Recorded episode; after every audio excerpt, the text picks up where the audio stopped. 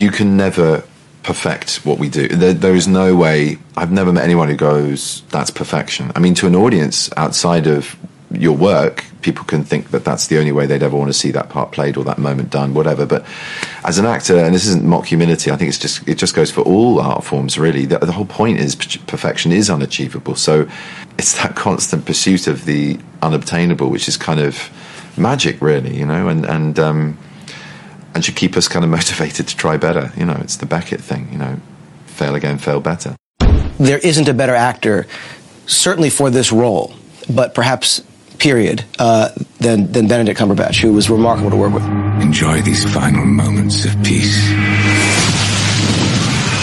Immediately when he came on set, it was on, and like everyone just was on their A game at all times. Like no one was slacking because it was there was something about Benedict's you know focus and and his presence that uh, really just helped challenge everyone to do the best possible job. It was awesome. I am better. At what? Everything. You fully commit to every role that you play. Yeah. So I was thinking, when you do fully commit to a role, what are the sacrifices you have to make to fully commit to it up, to a part like this? That's a, that's a very interesting question. Um, I mean, a lot. I think. I think specifically when you're working, um, you have to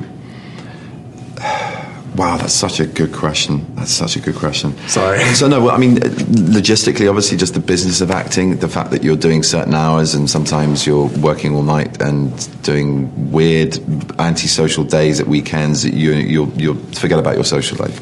That that that's a sort of sacrifice to commitment. It's nothing quite on the level that Julian uh, sacrifices, but you don't get to see your family. You don't get to see your friends. You are removed from the reality of your life to pursue a given goal. So there is a kind of comparison. Um, I guess you you sacrifice a part of yourself because you're exposing either either end of the spectrums of acting, whether it's just variations of who you are or whether it's completely dissembling into a different character and persona. Equally valid, in my opinion. I don't think there's really a distinction to draw other than people who are good or bad at it. But um, I think then you do have to uh, give part of yourself no matter what you're doing, and that you you don't lose. You sometimes gain actually by doing that, but you have to suppress and control certain instincts that you have in order to actually be true to a character that may not be the same as you, right. or be driven by the same things as you. You were offered a, an opportunity to go to Broadway with a play that you'd already been a part of, and made a very it was a very difficult decision for you, but you elected not to do that because of sort of an idea of where you wanted to take things. So it was a very selfish decision as well because it affected a lot of other people. I did do it eight months before we were supposed to go, but um, apologies to Nancy Carroll and Adrian Scarborough and Thea Sharrock. I just wanted to mix it up all the time. I really wanted. I wanted to. I, I mean, my theatre training at LAMDA was was a classical theatre.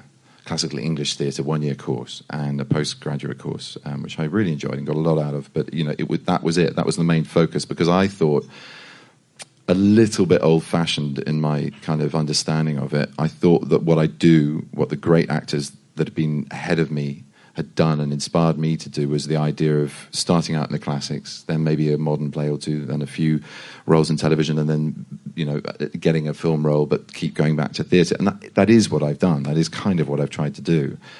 Um, the unhappy accident of that play being such a huge success was it came at a point where I thought, Christ, I've actually got some momentum in a medium where it's much more of a closed door. There's a very little uh, long term memory. It's much more immediate. Your currency's something you really have to kind of work on in film. Um, quite fast to a, to a degree. I'm saying this in contradiction. Everything I say tonight is contradictory. I know that, but it's just. I guess that's what a personal conversation is. Really, it's just a point of view. But um, I, um, every time I say anything, I'm thinking, yeah, but the opposite is also very true.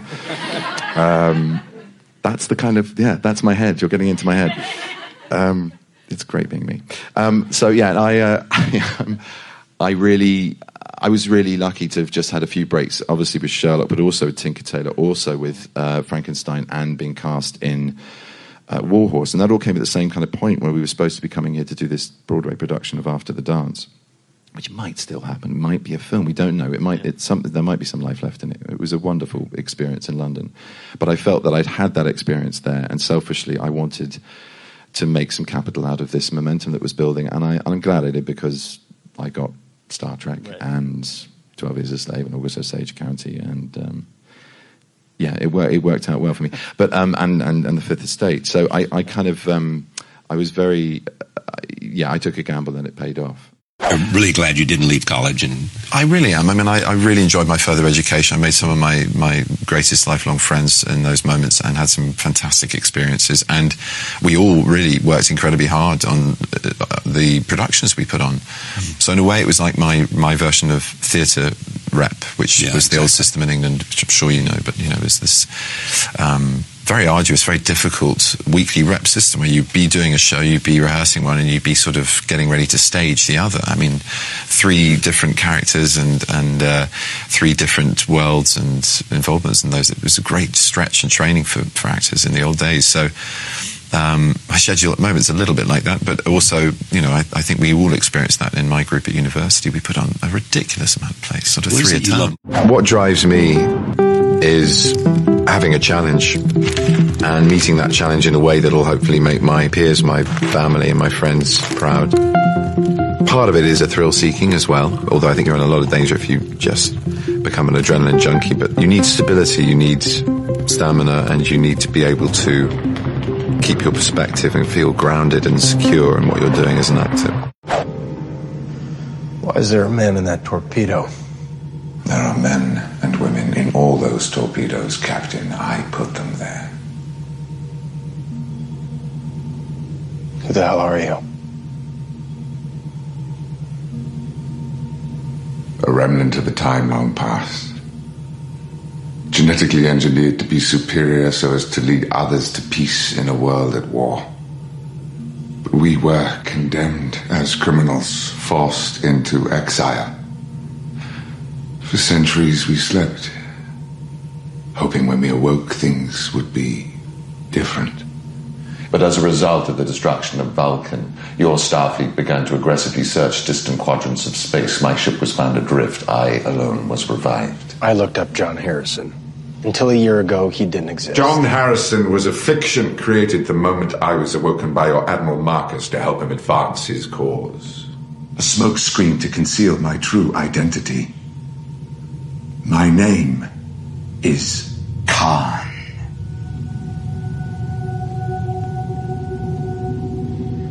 Why would a Starfleet admiral ask a 300 year old frozen man for help? Because I am better.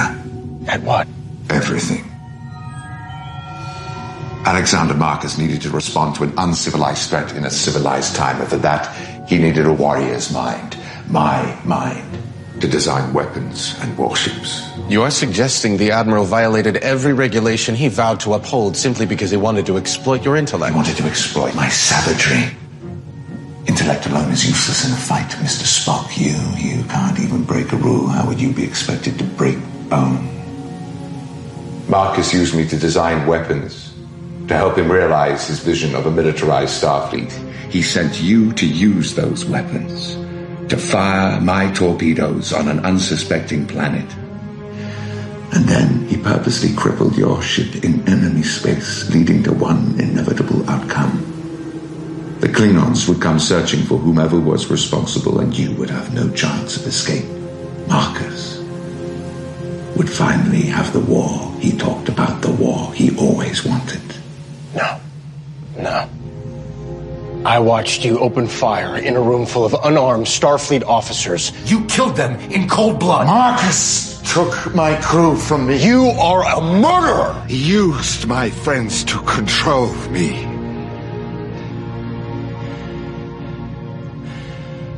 Tried to smuggle them to safety by concealing them in the very weapons I had designed.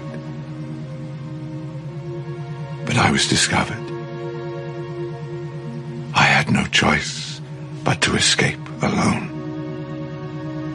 And when I did, I had every reason to suspect that Marcus had killed every single one of the people I hold most dear.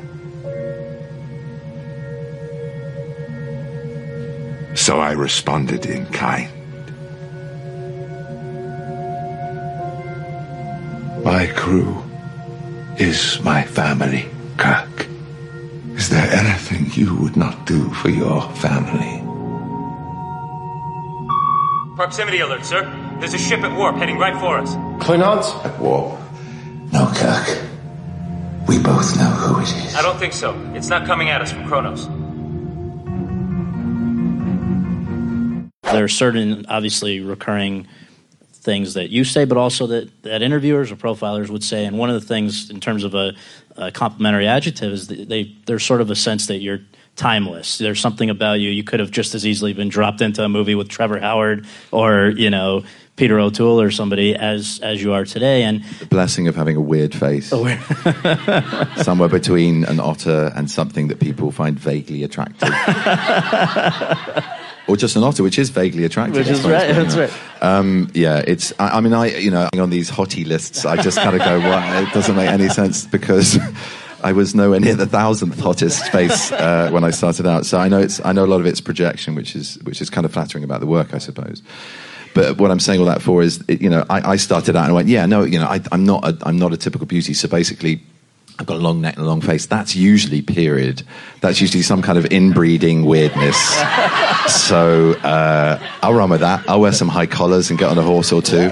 I'm fine with that, but not all the time. Not all the Not time. all the time. Sometimes I'll just get a collar in a 21st century drama and turn it up, as you'll notice I did in Sherlock. So uh, yeah, no, it's I, I kind of. Um, the, o- the otherworldly. I mean, I had a, a, a great, great English teacher called Martin Tyrrell, Oscar. You remember him?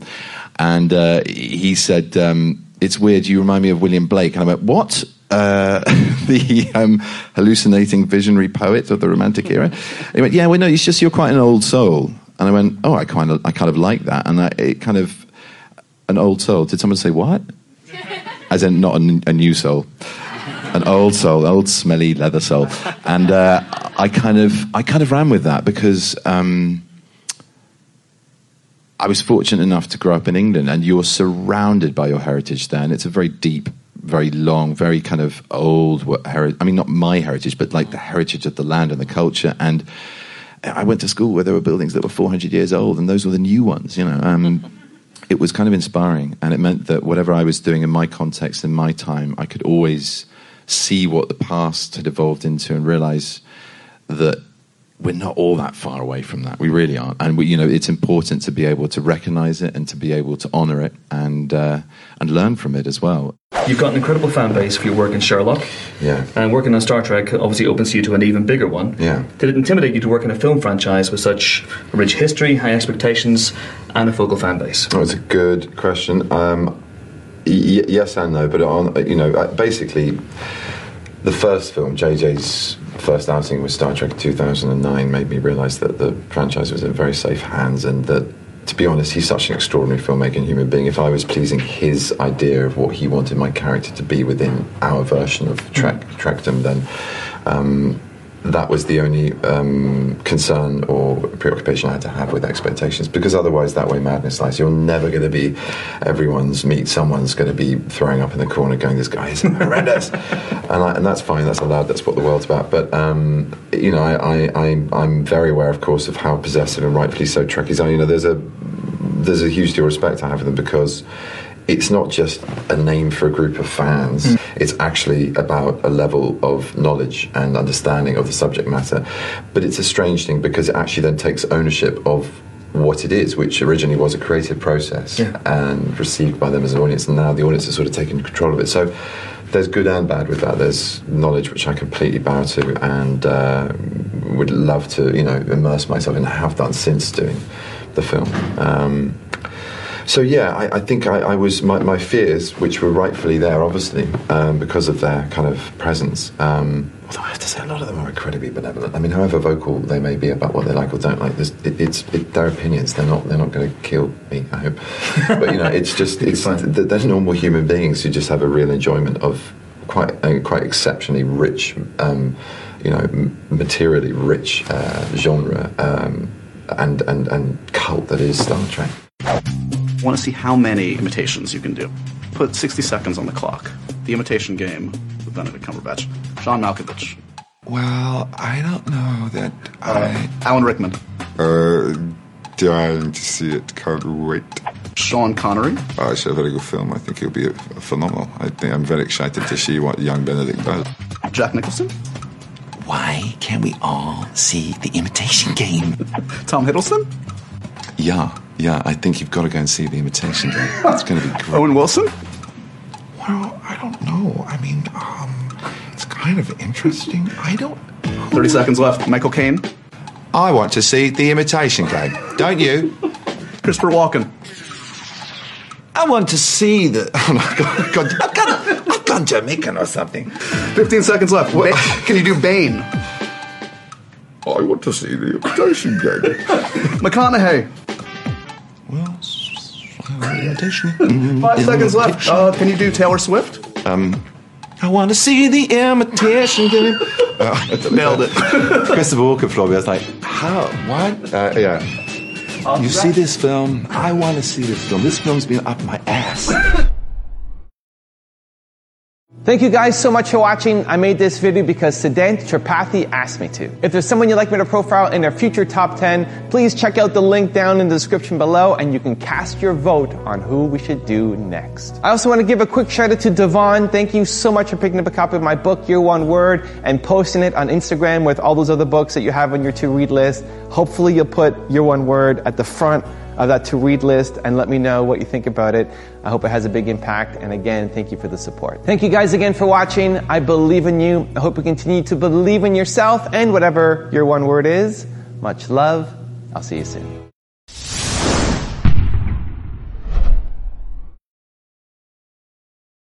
Is there ever any pressure? Because I imagine the uh, the budget on this film is not small.